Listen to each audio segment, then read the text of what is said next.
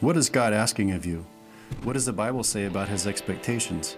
In this season of Fast Pray Do, we'll dig deeper into God's Word and learn how we can live beyond ourselves and truly live out the calling of the Lord. For more information, visit us online at lifepointaz.com. Good morning and Happy New Year. It's great to see you all here this morning. We are starting a brand new series called Fast, Pray, Do. And I am thrilled and excited to be able to kick this off with you. The fast pray season is always one of my favorite times. It's the best way to start the year. And all I can say is you will be blessed by it should you uh, have the courage to step out and engage in it. And so, first of all, uh, before we get going, I just want to explain there's these two booklets that you should have gotten. One is the Fast, Pray, Do Guide. What is fasting and prayer about? Why do we still do it? Isn't it an outdated method? Uh, all of those questions we answer for you. Uh, what to fast from, types of fast to do over the next three weeks. And then the second one is the Fast, Pray, Do devotional. And the really cool thing is uh, Alan Heller with Walk and Talk Ministries has developed this specifically for us for this season. We sat down with him months ago, uh, talked about our culture, our people, and what we would be going through. And so he built this for us. So the uh, devotionals are specifically for us, the activities, the prayers, and then you'll notice each uh, day also has a children's activity for you to do with your kids. So it's a great way for the whole family to be involved. So don't forget to pick one of these up. Uh, it's important that each one of you has one, has one, not just one for the whole family, but for each person. And then lastly, you'll see in the back here, it says notes. And so what I'd encourage you to do is, first of all, write down in the notes what it is that you'll be fasting from. And secondly, is what do you want to hear from the Lord during this time? This is important because the purpose of a fast is not just to do it for the sake of doing it. It is not a moral obligation that we need to fulfill. The purpose of a fast is that we would be able to rid ourselves of a spirit of unbelief. And we'll talk more about that as, as we go through the next few weeks. But we, it, it's not just for the spiritual uh, hearing the Lord's voice, it actually goes much deeper in that to reaffirming to God, bringing about revelation of a spirit of belief of who He is. And so we encourage you in this time to write down the thing it is that you're seeking from the Lord. Okay. Before we jump into James, we're going to be James in the book of James, chapters 1 and 2. I want us to look at this prophecy. So, Kurt Cotter is a pastor. Uh, he's the men's and couples pastor from Living Streams Church. Um, incredible prophetic giftings on his life. Uh, he's the one who eight years ago said that the men's retreat would be more than 500 men and that we would sell out the entire Lost Canyon camp. And uh, this last year we did that. We had over 500 men. We sold it out. Uh, and he gave this prophecy when it was just living streams and a couple small churches and less than 100 men. And so he's a man who hears from the Lord, has big visions, and the Lord speaks to him. And so he sent me this earlier this week, and I thought it was incredible because he's not someone that I talk to on a regular basis. I don't talk to him monthly. Uh, maybe a couple times a year we'll catch up and see how things are going. And, but he said he was praying at the end of 2017, and the Lord gave him this prophecy specifically for LifePoint. And so I'll have it up on the screen, and then we're going to have it on our website and our Facebook page as well. If you'd like to print it out and stick it somewhere where you'll see it, because this is for the people of LifePoint, not just pastors and staff. He said specifically, this is for the people of LifePoint. And what I think you're going to see is it rings incredibly true to our people. And I already have had a lot of people tell me, oh my gosh, that spoke to, to me directly. So this is what he said. I feel many approaching this year with an inconsistent walk with Jesus.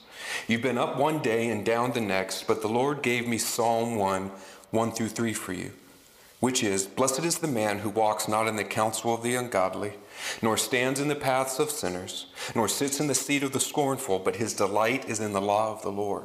And in his law he meditates day and night. He shall be like a tree planted by the rivers of water that brings forth its fruit in its season, whose leaf also shall not wither, and whatever he does shall prosper. And then this is what he wrote. You're about to be blessed as you become planted by the river of His Spirit and His presence. As you delight in Him and His Word, He's about to give you the desires of your heart. No more dryness and bareness, because your leaf shall not wither, but you will grow and prosper as your soul prospers. When the winds blow and the world is shaking around you, your roots will keep going deeper into my river, and you will thrive, even in the hot summer seasons of life. Your life will produce more and more fruit, fruit that will remain fruit that will further my kingdom, fruit that will bring me glory. This will be a season when you will move from wandering in the wilderness to crossing over into the good land I have for you, a land of great fruitfulness and harvest. Many have been unsure of my calling in your life. As you draw near to me in that secret place of my presence, you will hear my voice and my heart for your destiny. You will synchronize your life to the good plans I have for you, plans to give you a hope and a future. You will begin to recognize opportunities that are from me and see the doors I have for you open wide. Beautiful, isn't it? Amazing how connected he was with what he has been showing the pastors and the staff of this church. It was amazing to see how connected those words were with what we have felt with the fast, pray, do. That this will be a season of doing, that this year people will get off the sidelines, whether you're 82 or you're 8. This is for you. There is nobody who sits on the bench, there is nobody who takes a free ride at Life Point. We want to see everybody doing and getting out there and being the hands and the feet in this word, this understanding that the dry land that so often we ask God for blessing and we're just wandering in circles in the wilderness. And to hear that word that this is the time to enter the promised land. But remember, when they entered the promised land, nobody sat on the sidelines. Everyone had a job, everyone had a place. And here at Life Point, we want that to be true for us as well. And so just thank you, Kurt, for that. Uh, take that with you this year. Read it, remember it and we hope you're blessed by that. Okay, so we're going to be in the book of James, James chapter 1, 19 through 27, and uh, James 2. And I just want to say, I love James. I think I would have gotten along with James very well because he's, uh, he's straight and to the point. He doesn't beat around the bush, mince words, whatever you want to say. He's a little sarcastic in how he writes, and he doesn't really speak so as to spare people's feelings, which I can relate to and sometimes works out for me, sometimes works against me. But I, I want you to see here uh, what he's going to say about what it means to be a doer as he speaks uh, to the people who have heard Paul's message, have heard the letter from Romans on what faith is, and then he's going to follow it up. And I want you, I want you to hang with me here because there's going to be some things that maybe are tough or, or theologically uh, you've got a problem with, but stick with me on this, and, and we're going to walk through those. So James 1, verse 19 through 27 says this. You must understand this, my beloved. Let everyone be quick to listen, slow to speak, and slow to anger. For your anger does not produce God's righteousness. Therefore, rid yourselves of all sordidness and rank growth of wickedness, and welcome with meekness the implanted word that has the power to save your souls. Now, this whole first section, you could do an entire sermon just on this, just on these words, right? Don't be angry. Uh, be hearers of the word. Uh, be people who, who do not allow strife to rise up and, and, and overpower you. But in order to get to verse 22, I wanted to read that, that this is what he's coming off of. Verse 22 Be doers of the word, not merely hearers who deceive themselves. Be doers of the word, not merely hearers who deceive themselves. It's a way of saying, let your walk match your talk, right? Don't be all talk and no action. 23. For if any are hearers of the word and not doers, they are like those who look at themselves in the mirror. For they look at themselves and on going away immediately forget what they were like. But those who look into the perfect law, the law of liberty, and persevere, being not hearers who forget, but doers who act, they will be blessed in their doing. If anything, they are religious and do not bridle their tongues, they deceive their hearts. Their religion is worthless. Religion that is pure and undefiled before God the Father is this that we should take care of the orphans and widows in their distress and keep, keep oneself unstained by the world. Now, uh, to understand this mirror analogy, you have to know that mirrors were not like what we have today glass with a reflective coating behind it. Mirrors in James' time would have been uh, highly polished metals, and they wouldn't have been everywhere, right? they wouldn't have been walking down the street. You ever do that and you see those tall glass things and you're walking and there you are and the, oh, suck it in. Yep, I look good. It, that, that's not James. And so there weren't mirrors constantly reminding people what they look like. In fact, many of the poorer people may have very few opportunities outside of a reflective stream to actually see what they look like and get that image. And so, what he's saying is when you are someone who just hears the word of God, says, Sure, I'll take that, and then never let do anything with it, you're as worthless as somebody who looks at themselves in the mirror and completely forget what they look like. And what he's saying by that is you forget your identity right? You forget the identity of whose you are. And so he says, Take with you, take with you. For those who are doers of the word, they take with themselves the perfect law, the law of liberty that perseveres, and they pull it out. And when they are confronted by their identity, when they are confronted by the things of the world, they don't forget who they are, but they can pull out the law and they can say, This is who I am. And so that is why I will do this, or I will do that. I will act because I have not forgotten whose I am. Okay, so James is setting up this idea, this doing versus just hearing, and he's going to really go after it in chapter 2. And so in chapter 2, verse 12 through 26, and we'll have these on the screen, but you can turn to it as well. He's going to talk about, he's going to take this concept further. And I, I want you to see this because this is where he becomes sort of facetious, uh, sarcastic. This is the James I love. But let's just look at these. Verse 12. So speak and so act as those who are to be judged by the law of liberty. For judgment will be without mercy to anyone who has shown no mercy, for mercy triumphs over judgment. No mincing of words there, is there?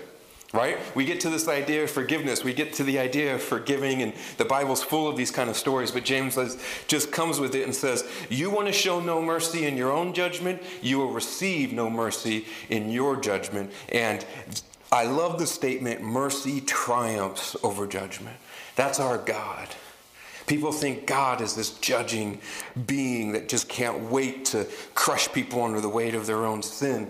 And James reaffirms our God is a God of mercy, for mercy triumphs over judgment. So be people who actively do mercy to one another.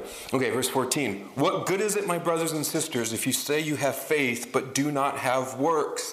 Okay, automatically, here we go, the faith versus works debate, right?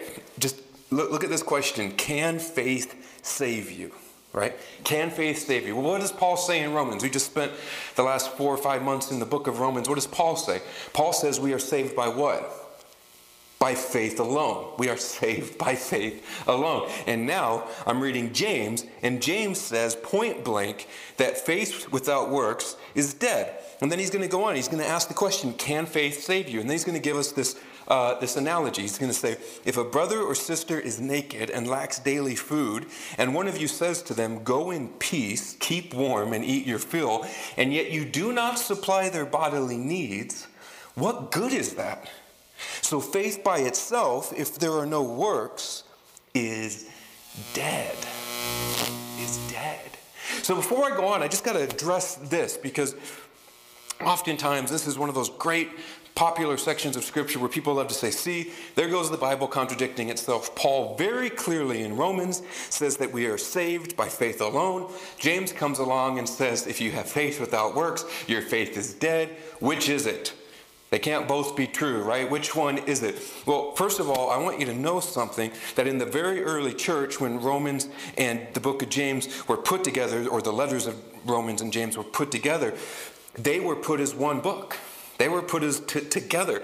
And so you would have had Paul's letter to Rome and you would have had James's letter and they were put together. Why? Because what I want you to see is that what they are saying is complementary. They are not separate. And this is uh, what uh, one commentator said it's like if you take uh, your hand and cover one eye and just see through one eye, what do you lose when you only look through one eye? You lose depth perception. You lose depth perception. I know this. My father, who has lost sight in one of his eyes, can tell you, and he's got great stories of running into stuff and small children and pets. It's really sad and funny at the same time. But you lose that depth perception, that ability to, to understand the 3D effects of where you are in relation to things. And when you take what Paul said, and you combine it with what James says, it's like looking at what Christ did on the cross, the redemption of man, with both eyes open, and you can have the proper depth perception.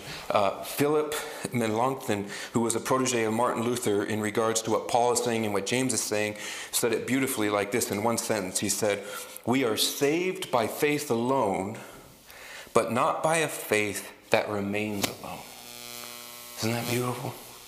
We are saved by faith alone, but not by a faith that remains alone. By a faith that should grow in understanding, and the understanding should produce about it a work of goodness. It should produce from the love of God a work that we desire to honor, we desire to obey, we desire to serve. Okay? Now, I want to continue reading this in verse 18. So, 17 was so faith by itself, if it has no works, is dead. 18, but someone will say, this is his imaginary argument again, you have faith and I have works. Show me your faith apart from your works, and I by my works will show you my faith. You believe that God is one, and you do well. Even the demons believe, and they shudder. One of my favorite verses in all of Scripture. Even the demons believe that God is one, and they shudder.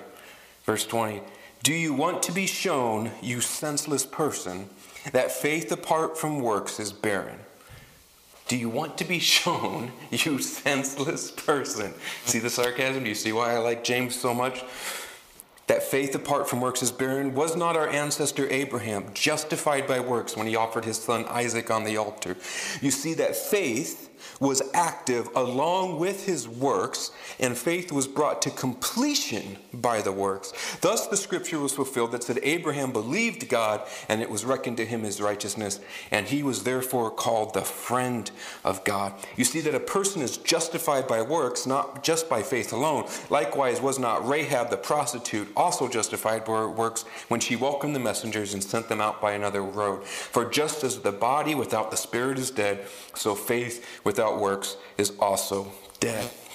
Now, this is not a works and, and sometimes the word works can be misconstrued and so there's other versions of the bible that say deeds right? Because we sometimes look at works and say see there it is. I have to work to earn my way into heaven. I have to work to earn a place in heaven. There is still something i must do to complete my righteousness to complete the justification before an almighty god. And what i want you to see here is james is in no way saying that right?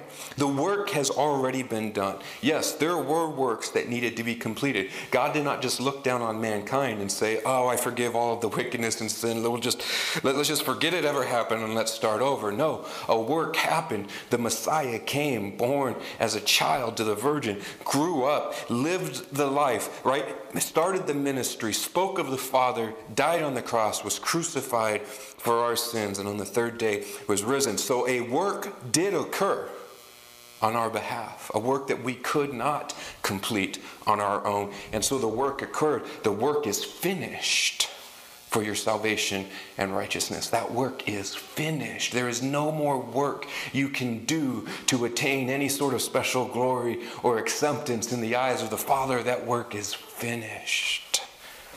So, what is James talking about then? He's talking about a works that are a result of a living faith.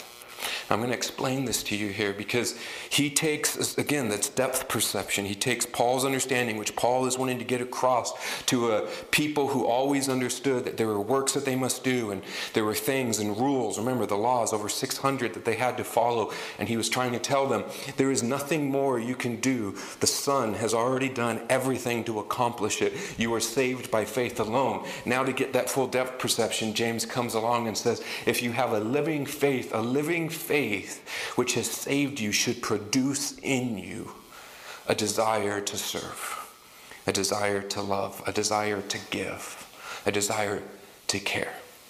This is what James is saying. You see, we know that James is in line with what Paul said because if you look at James chapter 2, verse 5, he's going to use the same imagery there that Paul did, and he's going to show us the difference between an heir, that we are sons and daughters of the king, and someone who is working for wages. Now, let me ask you a question. When you get your wage, when do you get your wage? Before after you complete the work? right? After. After. I'm getting paid every two weeks, I don't get paid at the front end and then have to work two weeks. I work two weeks and then I get paid. And that's when the deposit is made, after I have completed the work. Now, if it's an inheritance, when do I receive my inheritance? When I'm born. When I'm born. As soon as I am a child, that inheritance is mine. Now, you may have parents who wait till a certain age to give it, but the fact of the matter is, no matter what I do, that inheritance is mine. Now, this is exactly what James is affirming. He's saying, We are heirs of the king. We have this inheritance. You do not have to work to achieve it. That is not where I'm going with this. He's saying, But let me talk with you about something here. Let me show you something important here. And I want to turn your attention to Jonathan Edwards, right? One of the uh, most incredible preachers of the 18th century did a sermon on James 2:19 and the title of the sermon which is beautiful was True Grace distinguished from the experience of devils. They just don't make sermon titles like they used to. He says, first of all, understand this, and this is where Paul, this is where James, I'm sorry, we've been in Romans for so long. This is where James is going with this. He says, You believe and say that God is one. You have faith that God is one. Good job. So do the demons, and they shudder. So do the demons. So here's the deal. We sometimes get all excited and look what I've done and look what I've accomplished and I gave my life to Christ. You're welcome, God. You're welcome. I went ahead, I submitted to you. I said the prayer, and I've shown up at church for the last two years, only missed a couple of Sundays. Pretty good if I say so. Listen to worship music more than I do worldly music. Look at me. Look at what I'm doing. I've even taken a couple of those theology classes. I think I'm probably I think I'm getting up there, I'm doing pretty good. And James says, Really? You understand that demons believe that God is one. And they shudder at the presence of it and at the thought of it. And here's what I want you to see. This is what Jonathan Edwards said in his sermon in the mid 18th century. And this is beautiful. Is there's two things we understand from this is what James is saying as he affirms this faith and works congruency, how they how they go in hand in hand. He says this. He says, first of all, a demon will have greater theological knowledge than you will most likely ever attain in your life. Just let that settle in for a second. A demon has greater theological understanding than some of the greatest theologians that have ever lived on this world. They have a greater understanding of the Godhead, of the Trinity, of Christ and the Holy Spirit. They know who God is, they believe He is one God. And then the second thing Edwards says is they don't just believe it, they respect and shudder at the power of it. That's the shudder. That's the word there is they respect it. They fear the greatness of God. They actually fear how powerful he is. They know how powerful he is. And this is why what James says here is so amazing. Because what he's going to ask us is do you have a living faith? Or do you just have a faith that God is there? Is your faith active? Do you have a living faith? So is your faith dead? Because if it's dead, it won't bear any fruit. Dead things don't grow, dead things don't reproduce, but living things do. So he goes on and says, if your faith is alive, it will produce this fruit. And so here are the two things it will produce, and I want you to see this. The fruit it produces are, is twofold if I have a living faith. First, it uh, produces uh, an aliveness towards other people. And James gives this example. Say you come across someone who is naked and hungry, and all you say to them is, Go be warm and well fed, I will pray for you. He says, If you do that, you are worthless. Your faith is worthless. The relationship that you claim to have with an almighty God is worthless. It's not alive toward them because you do not recognize the nakedness and homelessness that you come from being spiritually poor. Right? I want you to see that. We should be finding ourselves growing in graciousness towards people who physically, all the things we are spiritually, they embody physically. That's the understanding here. That's what James is saying. He's saying, Do you realize this? Do you realize that, that the physical nakedness, physical hunger is a picture for who we are spiritually, that we are naked and hungry spiritually. And if it weren't for God and Jesus on the cross and, and the grace and mercy he showed us, we would still be that way. There's this great place in Galatians 6, 14 through 15, where Paul says, I glory in the cross of Christ, through which the world is crucified to me and I to the world. Do you know what that means? It means if you actually have faith, not in the grace of Christ, but in yourself, you are going to be condescending to people who are a mess. That's the first sign your faith is dead. That's the first sign your faith is dead. And here's the tough thing we judge and we see people right off the bat, and we look and we say, You are worth me giving my time and money to, you are not don't we? I've been guilty of it, certainly, and it pains my heart to think about it. We see the mother with the children, and we could tell that clearly her, she's frazzled and, and she's alone with them, and we say, Let's help her, let's give her that. We see the man who's able to walk and looks and appears to be physically healthy, and we say, Get away from me. No, you're not getting anything. And we make these judgments instantly, these snap judgments. And, and then Here's what's crazy, and I, I, I do this, is we justify the judgment. We say, well, he's just going to take advantage of me. This guy can actually work. He's a shyster. This is what he's doing. And you know what the Lord says? The Lord says, so what? So what? Everything you're giving him is from what? Is it from my wage? Is it what I've earned with my works?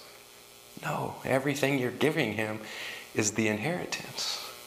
Is the inheritance. So give it. It's been given to you freely, give it away freely. And so we look at all these reasons where I can't. I don't have the money, I don't have the finances, and we look at our physical checkbooks, and then we make decisions on who we're going to bless and who we're going to serve based on that, and we forget the very foundational idea that when I accept the Lord as my Savior, I have a living faith, and in that faith, I recognize I am an heir and I have the full inheritance of heaven. My cup is always overflowing if I would see it, if I would believe it. And so let them take advantage. Now, I'm not saying that you continually being be, be taken advantage of by somebody. The Bible, Jesus also tells us that we should be uh, gentle as doves and wise as serpents. But I feel like we oftentimes err more on the judgment side than we do on the loving somebody side. And we often err on the side of uh, deciding whether or not they deserve it or not, rather than just give it. And here's the hard thing James is not just talking about give them money, give them clothes, give them food, and then walk away. You see, the true understanding of a living faith is one that looks at the person and says, Yes, let me take care of this need for you. Let me help with your food or your clothing or, or, or this bill. But could I come and just meet with you? Could I sit down and talk with you? See, it's the relationship. It's being part of the relationship. So when Paul says in Galatians, I glory in the cross of Christ through which the world is crucified to me, and I to the world, what he's saying is, my comfort is crucified to me. Money is crucified to me. Security, approval of the world have been crucified to me. And I will have courage because I am willing now to take a risk. I am willing to serve others at the cost of myself because I realize I am not giving out of my own strength, out of my own financial account, but I'm giving out of the account that has been granted to me through inheritance. Amen? Amen. Secondly, the second thing a living faith does is it shows us that we are alive toward God. And here we have the ultimate example of faith. And it says uh, in James, You foolish man, do you want evidence that faith without deeds is useless? Look at Abraham. Abraham was considered righteous for what he did when he offered his son Isaac on the altar. You see, it was then that we, he was called a friend of God. And let me just say this this is the bottom line of this whole thing. And in Jonathan Edwards' sermon on this passage, it's the bottom line of what James is trying to say. I want you to see this. You want to see the difference between a dead faith and a living faith. This is what Edwards said. A dead faith may obey God for what you get out of it or what you can avoid. A dead faith may obey God for what you get out of it or what you can avoid. It's just shuddering.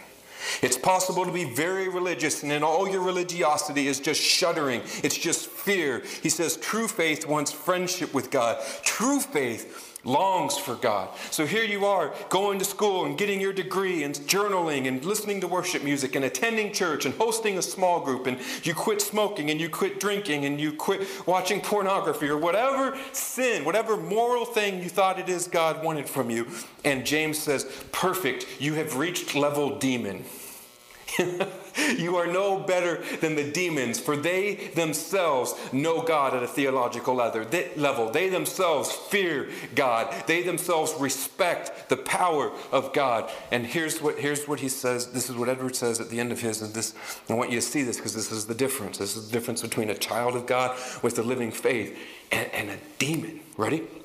A false faith can see the holiness of God can see the wisdom of God, can see the greatness and power of God, and can even see something of the love of God. But the one thing a false faith can never see is the loveliness of God. True faith wants to please God just because of who He is, not for what you get, not for what you can avoid. That's the separation. That's the difference. The demons and human beings share a level of faith that may have a strong sense of the awesomeness of God. They may have a sense of the wisdom of God. They may even have an understanding of what it means to love God. But the difference is they'll never see the beauty and the divine loveliness of the Father. They can't, they refuse. That's what a living faith does.